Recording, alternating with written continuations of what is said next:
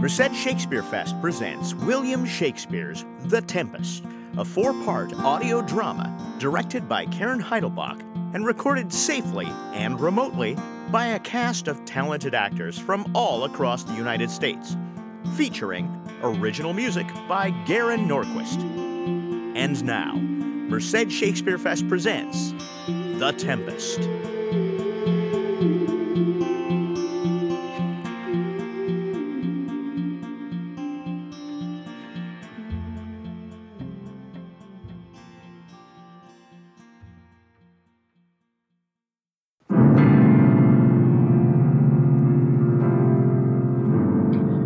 Episode 1 The Storm, the Ship, and the Circumstances.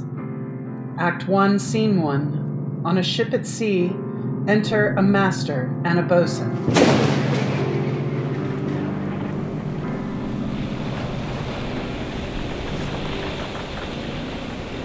Bosun, Here, master. good. Speak to the mariners. Pull to it yarely, or we run ourselves aground. Bestir! Bestir! Hey, my hearts! Cheerly, cheerly, my hearts! Mariners! Take in the topsail! Tend to the master's whistle! Blow till thou burst thy wind, if room enough! Enter Alonso, Sebastian, Antonio, Ferdinand, and Gonzalo.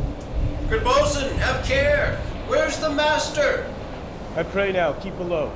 Where's the master, bosun? Do you not hear him? You mar our labor. Keep to your cabins. You do assist the storm. Nay, good, be patient. When the sea is. Get thee hence, to cabin, silence! Trouble us not.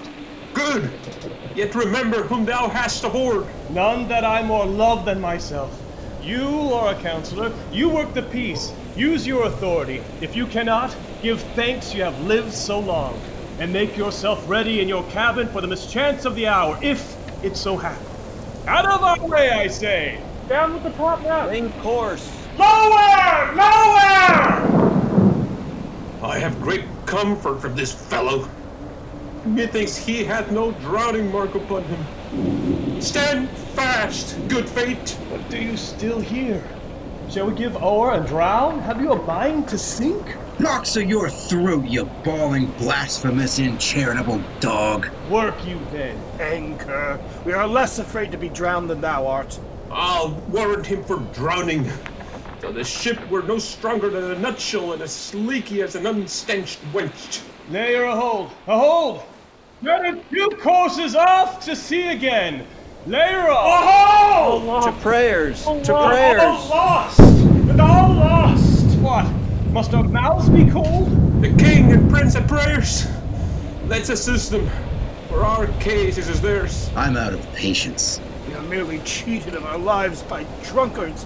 This wide chapped rascal, would thou mightst lie drowning the washing of ten tides!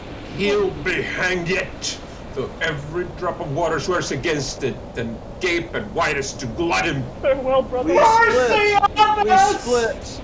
We split. Mercy on us! Farewell, brother.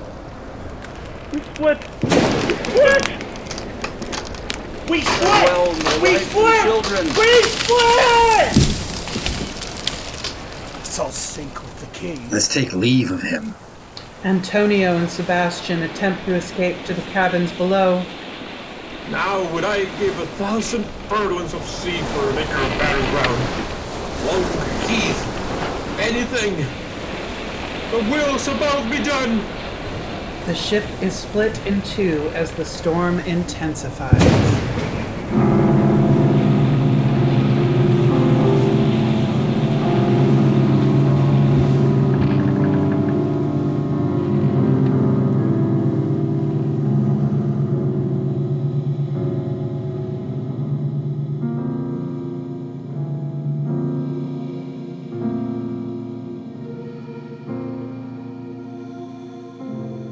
Act 1, Scene 2. On an island close to the shipwreck, Prospera speaks with her daughter Miranda. If by your art, my dearest mother, you have put the wild waters in this roar, allay them. The sky, it seems, would pour down stinking pitch, but that the sea, mounting to the welkin's cheek, dashes the fire out. Oh, I have suffered with those I saw suffer. Brave vessel who had no doubt some noble creature in her, dashed all to pieces. Oh, the cry did knock against my very heart. Poor souls, they perished. Had I been any god of power, I would have sunk the sea within the earth. Be collected. No more amazement. Tell your piteous heart there's no harm done. Woe the day! No harm. I have done nothing but in care of thee. Of thee, my dear one, thee, my daughter, who art ignorant of what thou art, not knowing of whence I am, nor that I am more better than Prospera, mistress of a full poor cell, and thy no greater mother. More to know did never meddle with my thoughts. Tis time I should inform thee further. Uh, lend thy hand and pluck my magic garment from me. So, uh, lie there, my art. Wipe thou thine eyes, have comfort. The direful spectacle of the wreck, which touched the very virtue of compassion in thee, I have, with such provision in mine art, so safely ordered, that there's no soul, no, not so much perdition as a hair, betide any creature in the vessel which thou heardst cry, which thou sawest sink. Sit down, for thou must know further. You have often begun to tell me what I am, but stopped and left me to a bootless inquisition, concluding, Stay, not yet. The hour's now come. The very minute bids thee ope thine ear. Obey and be attentive. Canst thou remember a time before we came unto this cell? I do not think thou canst, for then thou wast not but three years old. Certainly I can. By what? By any other house or person, of anything the image tell me that hath kept with thy remembrance. Is far off and rather like a dream than an assurance that my remembrance warrants. Had I not four or five women once that tended me? Thou hadst, and more, Miranda. But how is it that this lives in thy mind? What seest thou else in the dark backyard and abysm of time? If thou rememberest aught ere thou camest here, how thou camest here thou mayst. But that I do not. Twelve years since, Miranda, twelve years since, thy mother was the ruler of Milan, a princess of power. Madam, are you not my mother? Thy mother was Duchess of Milan, and thou her only heir and princess no worse issued. Oh, the heavens! What foul play had we that we came from thence? Or blessed was it we did? Both, both, my girl. By foul play, as thou sayest, were we heaved thence, and blessedly helped hither. My heart bleeds to think of the teen I have turned you to, which is from my remembrance. Please you, farther? My brother and thy uncle, called Antonio, I pray thee mark me, that a brother should be so perfidious, he who next thyself of all the world I loved, and to him put the manage of my state, as at that time through all the signories it was the first, and Prospera the prime, being so reputed in dignity, and for the liberal arts without a parallel, whose being all my study, the government I cast upon my brother, and to my state grew stronger, being transported and wrapped in secret studies. Thy false uncle, dost thou attend me? Madam, most heedfully. Being once perfected how to grant suits, how to deny them, who to advance and who to trash for overtopping, new created the creatures that were mine, I say, or changed them, or else new formed them, having both the key of officer and office, set all the hearts in the state to what tune pleased his ear, that now he was the ivy which had hit my royal trunk and sucked my verdure out on it. Thou attendst not? Good madam, I do. I pray thee mark me. I thus neglecting worldly ends, all dedicated to closeness and the bettering of my mind, In my false brother awaked an evil nature, and my trust, like a good parent, did beget of him a falsehood in its contrary as great as my trust was, which had indeed no limit, the confidence sauce bound. He being thus lorded, not only with what my revenue yielded, but what my power might else exact, he did believe he was indeed the Duke out of the substitution and executing the outward face of royalty with all prerogative. Hence his ambition growing. Dost thou hear? Your tale, madam, would cure deafness. To have no screen between this part he played and him he played it for, he needs to be absolute Milan. Me, poor woman, my library was kingdom large enough. Of temporal royalties he thinks me now incapable, confederate, so dry he was for sway with the King of Naples, to give him annual tribute, do him homage, subject his coronet to his crown, and bend the dukedom yet unbowed, alas, poor Milan, to most ignoble stooping. Oh, the heavens! Mark his condition and the event, then tell me this might be a brother. I should sin to think but nobly of my grandmother. Good wombs have borne bad sons. Now the condition. The King of Naples, being an enemy to my inveterate, hearkens my brother's suit, which was that he, in lieu of the premises of homage and I know not how much tribute, should presently extirpate me and mine, and confer fair Milan with all the honors on my brother, whereon a treacherous army levied, one midnight, fated to the purpose, did Antonia open the gates of Milan, and in the dead of darkness the ministers for the purpose hurried thence me and thy crying self. Alack, for pity! Wherefore did they not that hour destroy us? Well demanded, girl. My tale provokes that question. Dear, they durst not. So dear the love my people bore me, nor set a mark so bloody on the business, but with colors fairer painted their foul ends. In few, they hired us aboard a bark, bore us some leagues to sea, where they prepared a rotten carcass of a boat, not rigged, nor tackle, sail, nor mast. The very rats instinctively had quit it. There they hoist us to cry to the sea that roared to us. Alack, what trouble was I then to you? Oh, a cherubim thou wast that did preserve me.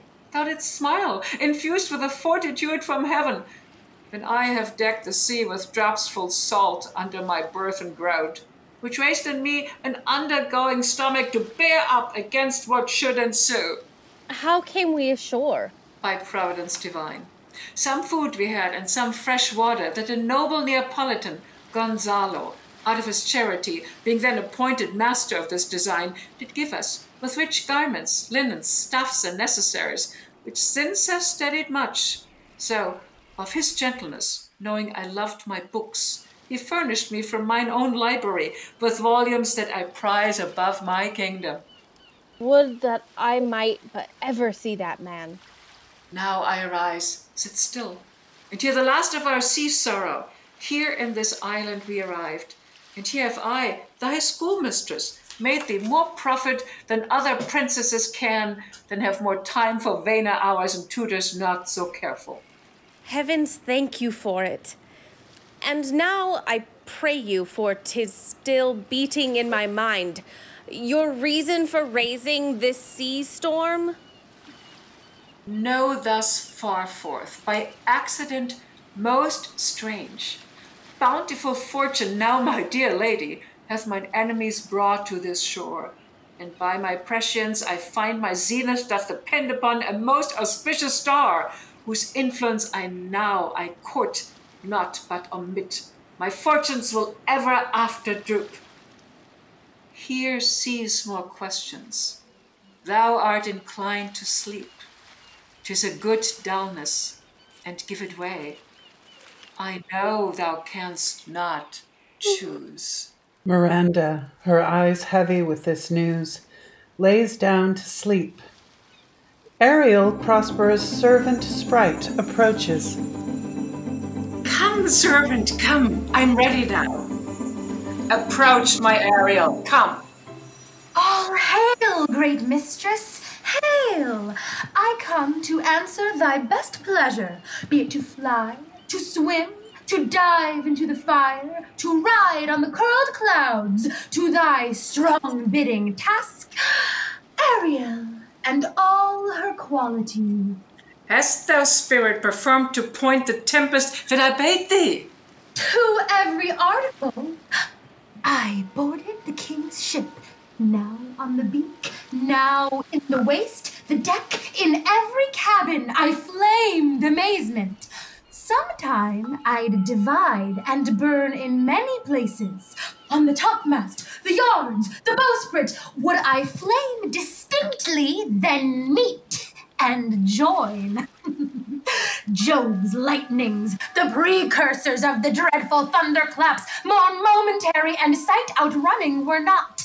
The fire and cracks of sulphurous roaring, the most mighty Neptune seemed to besiege and make his bold waves tremble, yea, his dread trident shake. My brave spirit! Who was so firm, so constant, that this coil would not infect his reason? Not a soul but felt a fever of the mad and played some tricks of desperation. All but mariners plunged into the foaming brine and quit the vessel. Then, all afire with me, the king's son Ferdinand, with hair upstaring, then like reeds, not hair, was the first man that leaped, cried, Hell is empty, and all the devils are here! Why, that's my spirit! But was not this nigh shore? Close by, mistress. But are there, Ariel, safe? Not a hair perished. On their sustaining garments not a blemish, but fresher than before. And, as thou badest me, in troops have I dispersed them about the isle. The king's son have I landed by himself, whom I left cooling of the air with sighs in an odd angle of the isle, and sitting, his arms in this sad knot. Of the king's ship the mariners, say how thou hast disposed and all the rest of the fleet. Safely in the harbor is the king's ship, in the deep nook there she's hid. The mariners all under hatches stowed, who, with a charm joined to their suffered labor, I have left asleep. And for the rest of the fleet which I dispersed, they all have met again, and are upon the Mediterranean float, bound sadly home for Naples, supposing that they saw the king's ship wrecked, and his great person perish. Ariel, thy charge exactly is performed. but there's more work. What's the time of the day? Past the mid season. At least two glasses. The time twixt six and now must by us both be spent most preciously. Is there more toil? Since thou dost give me pains, let me remember thee what thou hast promised, which is not yet performed on me. Oh, How now? Moody?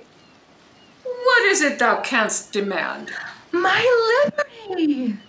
Before the time be out? No more! I prithee, remember, I have done service, told thee no lies, made thee no mistakings, served without grudge or grumblings.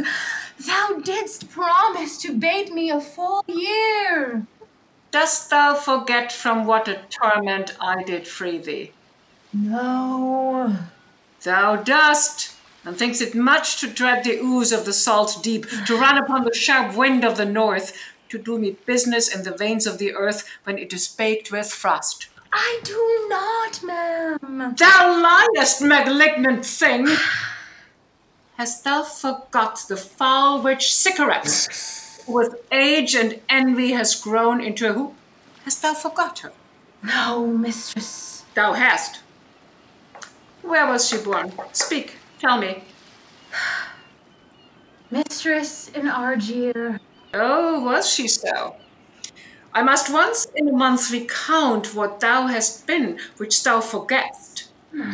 this damned witch Sycorax, for mischiefs manifold and sorceries terrible to enter human hearing, from Argier, thou knowest, was banished.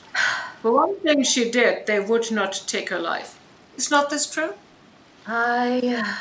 This blue eyed hag was hither brought with child, and here was left by the sailors.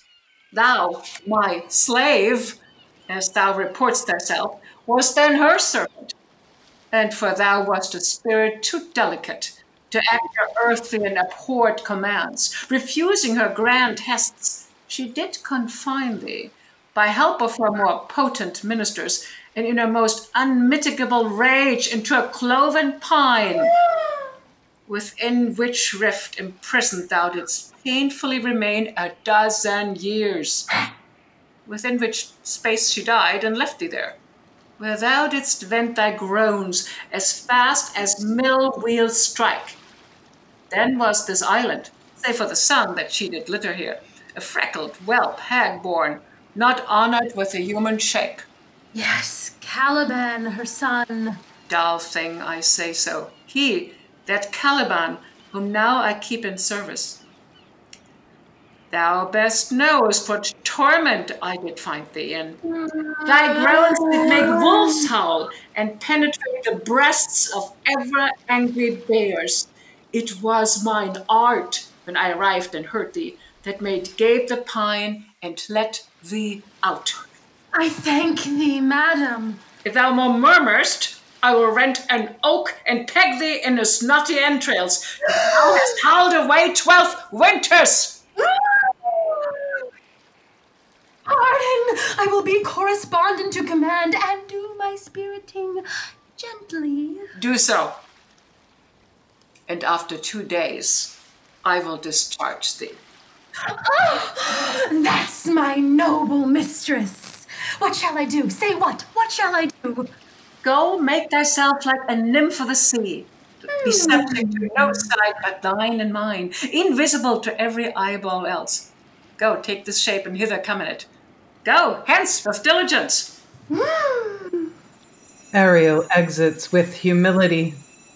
Prospera begins to wake Miranda. Awake, dear heart, awake. Thou hast slept well, awake. Oh, the strangeness of your story put heaviness in me. Shake it off. Come on. We'll visit Caliban, who never yields us kind answer. Tis a villain I do not love to look on. But as it is, we cannot miss him. He does make our fire, fetching our wood, and serves in offices that profit us. What ho, Caliban! Thou earth thou! Speak!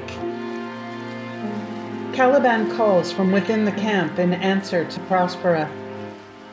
There's wood enough within. Come forth, I say. There's other business for thee. Come, thou tortoise. When? Ariel re enters disguised as a water nymph. Fine apparition. My quaint Ariel, hark in thine ear. Prospera whispers orders to Ariel. It shall be done. I go. Thou poisonous slave, got by the devil himself upon thy wicked dam, come forth! Caliban reluctantly emerges from the hovel.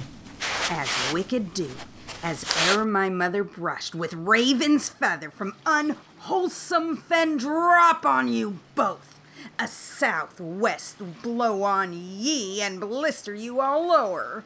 For this be sure, tonight thou shalt have cramps, sight stitches that shall pin thy breath up.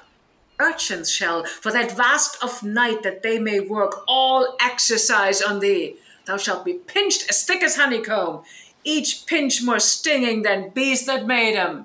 I must eat my dinner.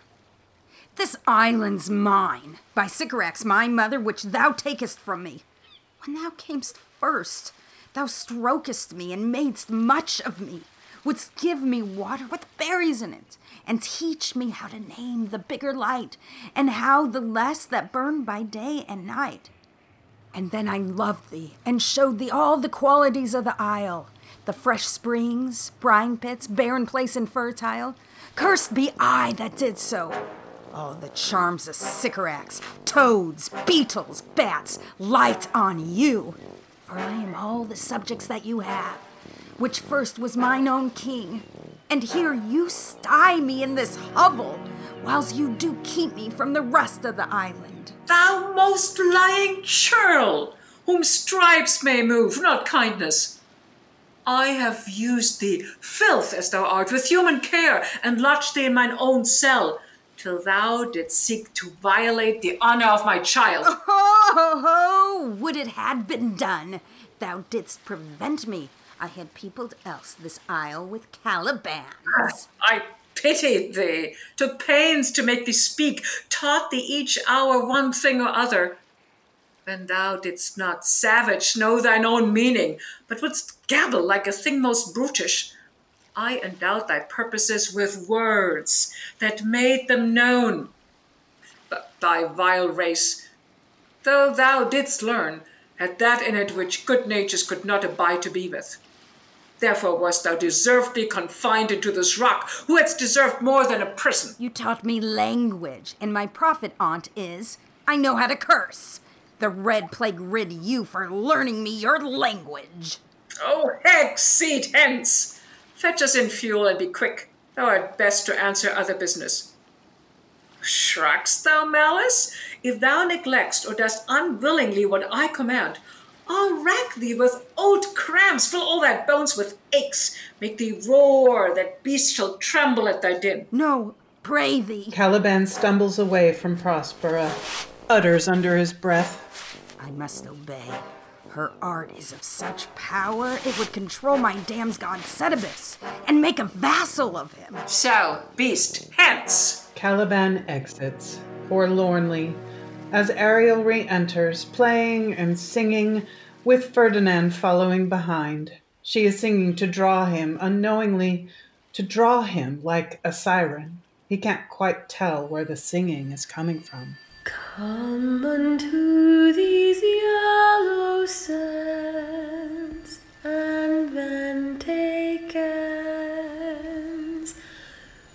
While you have and kissed the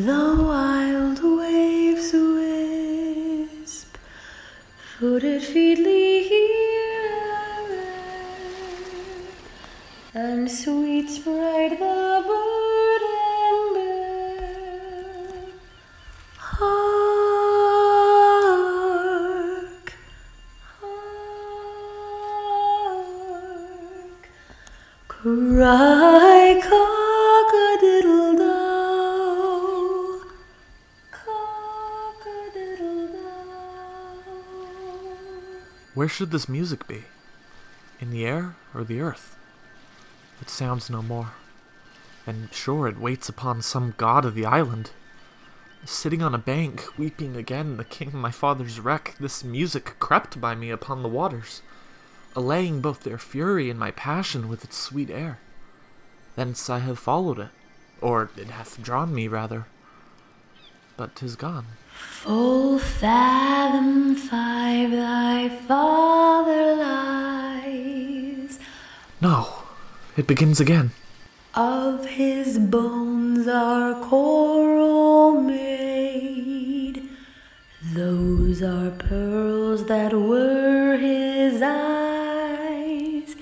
Nothing of him that but doth suffer us each change into something rich and strange. Sea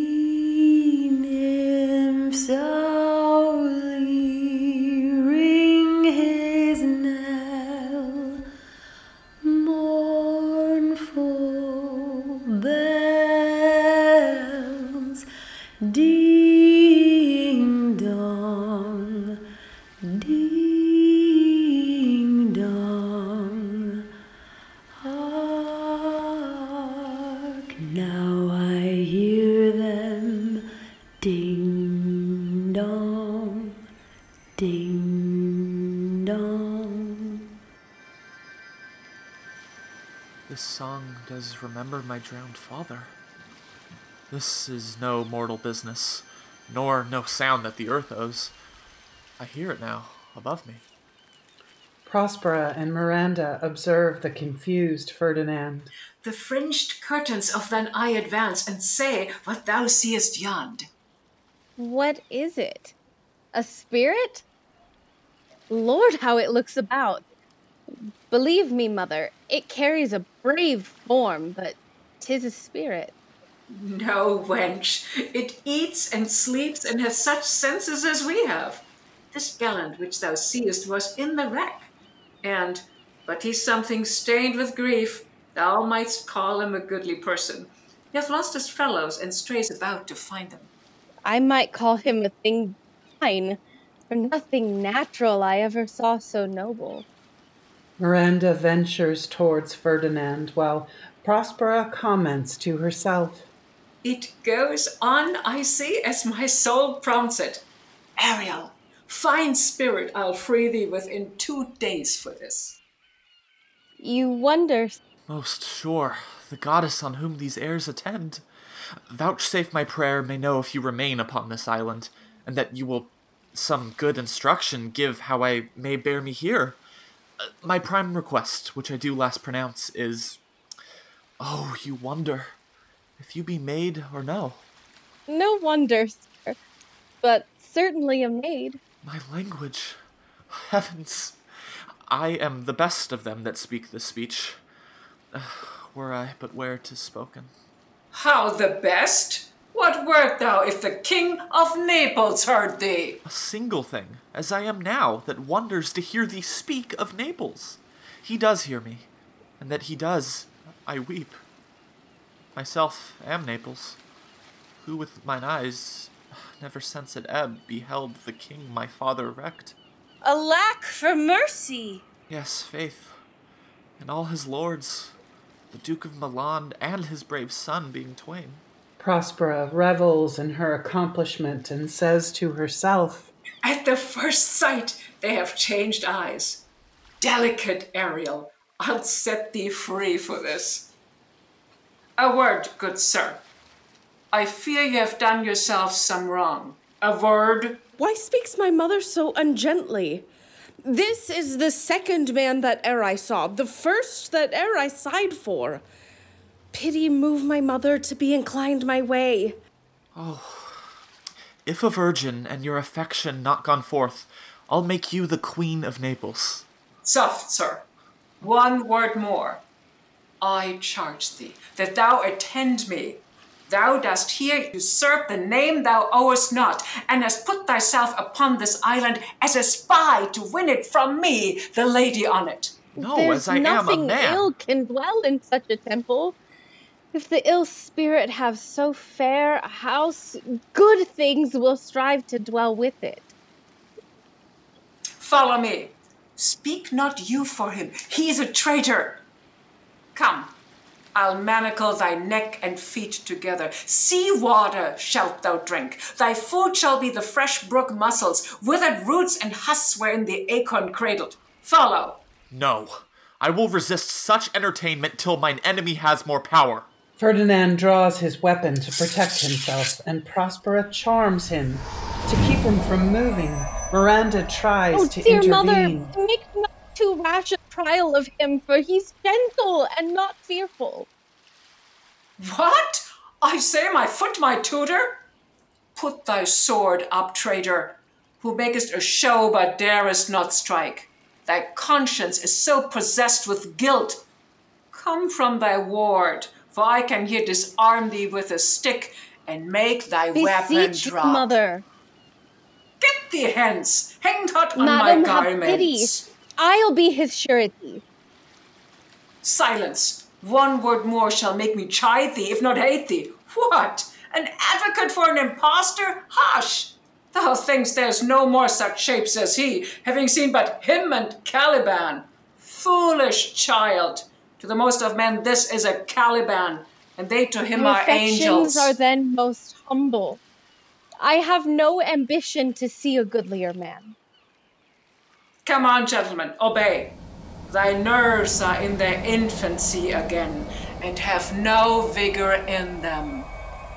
So they are. My spirits, as in a dream, are all bound up. My father's loss, the weakness which I feel, the wreck of all my friends, nor this woman's threats to whom I am subdued, are but light to me. Might I but through my prison once a day behold this maid, all corners else of the earth let liberty make use of. Space enough have I in such a prison. Come then, sir. Thou hast done well, fine Ariel. Be of Follow comfort, me. sir. My mother's of a better nature, sir, than she appears by speech. This is unwanted which now came from her. Ariel, hark what thou else shalt do me. Thou shalt be free as mountain winds, but then exactly do all points of my command. Come, follow. Act 2, Scene 1. Elsewhere, on another part of the island, Alonso, the King of Naples, Sebastian, the brother of the king, Antonio, the Duke of Milan, and Prospero's brother, Old Lord Gonzalo and Lady Adriana all take stock of what has occurred. Beseech you, sir, be merry. You have cause, so have we all a joy. For our escape is much beyond our loss. Our hint of woe is common. Every day, some sailor's wife, the masters of some merchant, and the merchant have just our theme of woe. But for the miracle, I mean our preservation, few in millions can speak like us. Then wisely, good sir, weigh our sorrow with our comfort. Prithee, peace. He receives comfort like cold porridge. The visitor will not give him over so. Look, he's winding up the watch of his wit. By and by it will strike. Sir? One. Tell. When every grief is entertained that's offered, comes to the entertainer a dollar. Dollar comes to him indeed. You have spoken truer than you purposed. You have taken it wiselier than I meant you should. Therefore, my lord. Ay, what a spendthrift is he of his tongue. I prithee, spare. Well, I have done. But yet. We will be talking. Which of he or Adriana for a good wager first begins to crow? The old cock. The lady. Done. Wager? A jest? A laugh? A match. Though this island seemed to be desert, so you're paid. uninhabitable, and almost inaccessible, Yet. yet She could not miss it. it must needs be of subtle, tender, and delicate temperance. Temperance was a delicate wench. Aye, and as subtle as she mostly learnedly delivered. The air breathes upon us here most sweetly. As if it had lungs, and rotten ones. Or as twere perfumed by a fen. Here is everything advantageous to life. True, save means to live. Of that there's none or little. How lush and lusty the grass looks! How green! The ground indeed is tawny. With an eye of green in it. he misses not much. No, but he doth mistake the truth totally.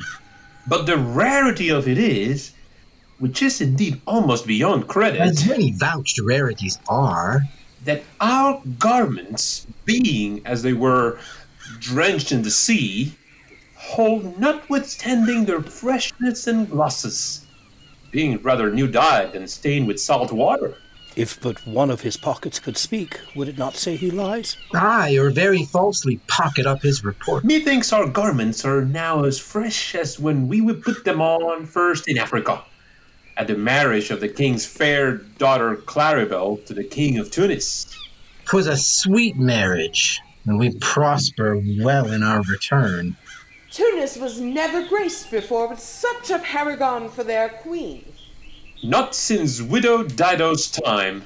Widow? Ox on that. How came that widow in? Widow Dido? What if he had said widower Aeneas, too? Good lord, how you take it. Widow Dido, said you. you make me a study of that. She was of Carthage, not of Tunis. This Tunis, lady, was Carthage. Carthage?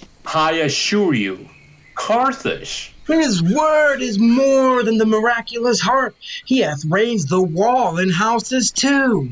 What impossible matter will he make easy next? I think he will carry this island home in his pocket and give it his son for an apple. And sowing the kernels of it in the sea, bring forth more islands. Aye. Aye, in good time. Sir, we were talking that our garments seem now as fresh as when we were at Tunis at the marriage of your daughter, who is now queen. And the rarest that ever came there. But I beseech you, Widow Dido. Oh, Widow Dido, aye, Widow Dido. Is not, sir, my doublet as fresh as the first day I wore it? I mean, in a sort? That sort was well fished for. when I wore it at your daughter's marriage? You crammed these words into mine ears against the stomach of my sense. Would I had never married my daughter there! For coming thence, my son is lost, and in my rate she too, who is so far from Italy removed, I ne'er again shall see her. O thou mine heir of Naples and of Milan, what strange fish hath made his meal on thee? Sir, he may live. I saw him beat the surges under him and ride upon their backs. He trod the water, whose enmity he flung aside, and breasted the surge most swollen that met him. His bold head above the contentious waves he kept, and oared himself with his good arms in lusty stroke to the shore, that o'er his wave-worn basis bowed, as stooping to relieve him. I not doubt he came alive to land. Ah. No. No, he's gone. Sir, you may thank yourself for this great loss that would not bless our Europe with your daughter, but rather lose her to an African, where she at least is banished from your eye, who hath cause to wet the grief on it. Prithee, peace. You were kneeled to and importuned otherwise by all of us, and the fair soul herself weighed between loathness and obedience, at which end of the beam should bow. We have lost your son, I fear, forever. Milan and Naples have more widows in them of this business making than we bring men to comfort them. The fault's your own. So is the dearest of the loss. My lord Sebastian! The truth you speak doth lack some gentleness and time to speak it in. You rub the sore when you should bring the plaster. Very well. And most surgeonly. It is foul weather in us all, good sir, when you are cloudy. Foul weather? Very foul. Had I plantation of this isle, my lord, He'd sow it with weeds. Or docks, or mallows. and were the king what would I do? Scape being drunk for want of wine. And a commonwealth, I would by contraries execute all things. For no kind of traffic would I admit, no name of magistrate. Letters should not be known. Riches, poverty, and use of service, none. Contract, succession, born, bound of land, vineyard, none. No use of metal, corn, or wine, or oil. No occupation. All men idle. All, and women too, but innocent and pure. No sovereignty. Yet he would be king on it. At the latter end of his commonwealth forgets the beginning. All things in common nature should produce without sweat or endeavor. Treason, felony, sword, pike, knife, gun, or need of any engine would I not have. But nature should bring forth of its own kind all abundance to feed my innocent people. No marrying among his subjects. None, man. All idle, whores and knaves. I would with such perfection govern, sir, to excel the golden age. God save his majesty. Long live Gonzalo. And do you mark me, sir? Prithee, no more. Thou dost talk nothing to me. I do well believe, your highness, that to minister occasion to these gentlemen who are of such sensible and nimble lungs that they always used to laugh at nothing. 'Twas you we laughed at. Who in this kind of merry fooling am nothing to you. So you may continue and laugh at nothing still. What a blow was there given! And it had not fallen flat long. You are gentlemen of brave metal. You would lift the moon out of her sphere if she would continue in it five weeks without changing. Unbeknownst to our castaways, the spirit Ariel entered, invisible, playing music to entice them all to sleep. Nay, good my lord, be not angry. No, I warrant you. I will not adventure my discretion so weakly. Will you laugh me ah, asleep? For I am very heavy. Go, sleep, and hear us. All fall quickly to sleep, except Alonzo, Sebastian, and Antonio. What? All so soon asleep? I wish mine eyes would, with themselves, shut up my thought. I find they are inclined to do so. Please you, sir, do not omit the heavy offer of it. and seldom visit sorrow. When it doth, it is a comforter. We too, my lord, will guard your person while you take your rest and watch your safety. Thank you. Wondrous heavy. King Alonso drifts off to sleep quickly, as Ariel slips away silently. What a strange drowsiness possesses them. It is the quality of the climate. Why did it not then our eyelids sink? I find not myself disposed to sleep. Nor I. My spirits are nimble. They fell together as by consent. They dropped as if by a thunderstroke. What might were they, Sebastian? Oh, what might? No more. And yet, methinks I see it in thy face. What thou shouldst be, the occasion speaks thee, and my strong imagination sees a crown dropping upon thy head. What? Art thou waking? Do you not hear me speak? I do, and surely it is a sleepy language thou speakst out of thy sleep. What is it thou didst say? This is a strange repose, to be asleep with eyes wide open. Noble Sebastian, thou letst thy fortune sleep, die rather. Winks twelves, thou art waking. Thou dost snore distinctly. There's meaning in thy snores. I am more serious than my custom. You must be so too, if heed me, which to do trebles thee over. Well, I am standing water. I'll teach you how to flow. Do so. To ebb, hereditary sloth instructs me. Oh, if you but knew how you the purpose cherish, whilst thus you mock it. How, in stripping it, you more invest it. Ebbing men indeed most often do so near the bottom of the run by their own fear or sloth. Prithee, say on. The setting of thine eye and cheek proclaim a matter from thee, and a birth indeed which throws thee much to yield. Thus, sir. Although this Lord Gonzalo of weak remembrance, who shall be of as little memory when he is earthed, hath here almost persuaded. For he is a spirit of persuasion only, professes to persuade. The king, his son's alive. Tis as impossible that he's undrowned as he that sleeps here swims. I have no hope that Ferdinand lives. Oh, out of that no hope, what great hope you have. No hope, that way is another way so high a hope that even ambition cannot pierce a wink beyond. But doubt discovery there. Will you grant with me that Ferdinand is drowned? He's gone. Then tell me, who's the next heir of Naples? Claribel. She that is queen of Tunis? She that dwells ten leagues beyond man's life? She that from Naples can have no note unless the sun were to post? The man in the moon too slow, she that from whom we all were sea swallowed, though some cast again, and by that destiny to perform an act whereof what's past is prologue, what to come is yours and my discharge. What stuff is this? How say you?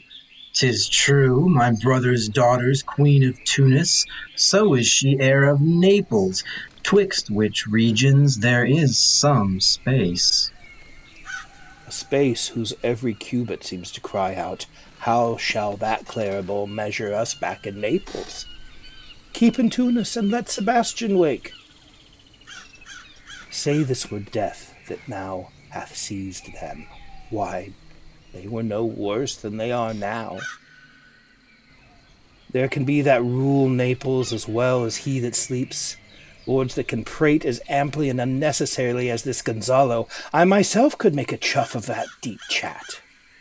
Oh, that you bore the smart mind that I do. What a sleep were this for your advancement. Do you understand me? Methinks I do. And how does your content tender your own good fortune?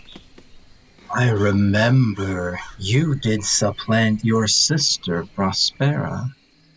True. And look how well my garments sit upon me. Much feeder than before. My sister's servants were then my fellows, now they are my men. But for your conscience? Ay, sir, where lies that? If 'twere a canker, 'twould put me to my slipper. But I feel not this deity in my bosom. Twenty consciences that stand twixt me and Milan, candied be they, and melt ere they molest.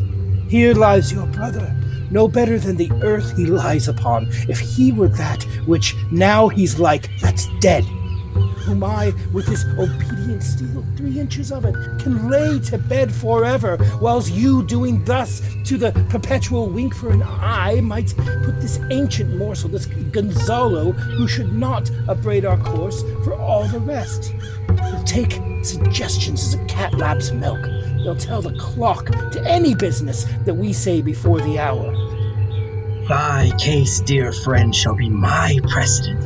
As thou gotst Milan, I'll come by Naples. Draw thy sword. One stroke shall free them from the tribute which thou payest, and I, the king, shall love thee. Draw together. When I rear my hand, do you the like to fall it on Gonzalo?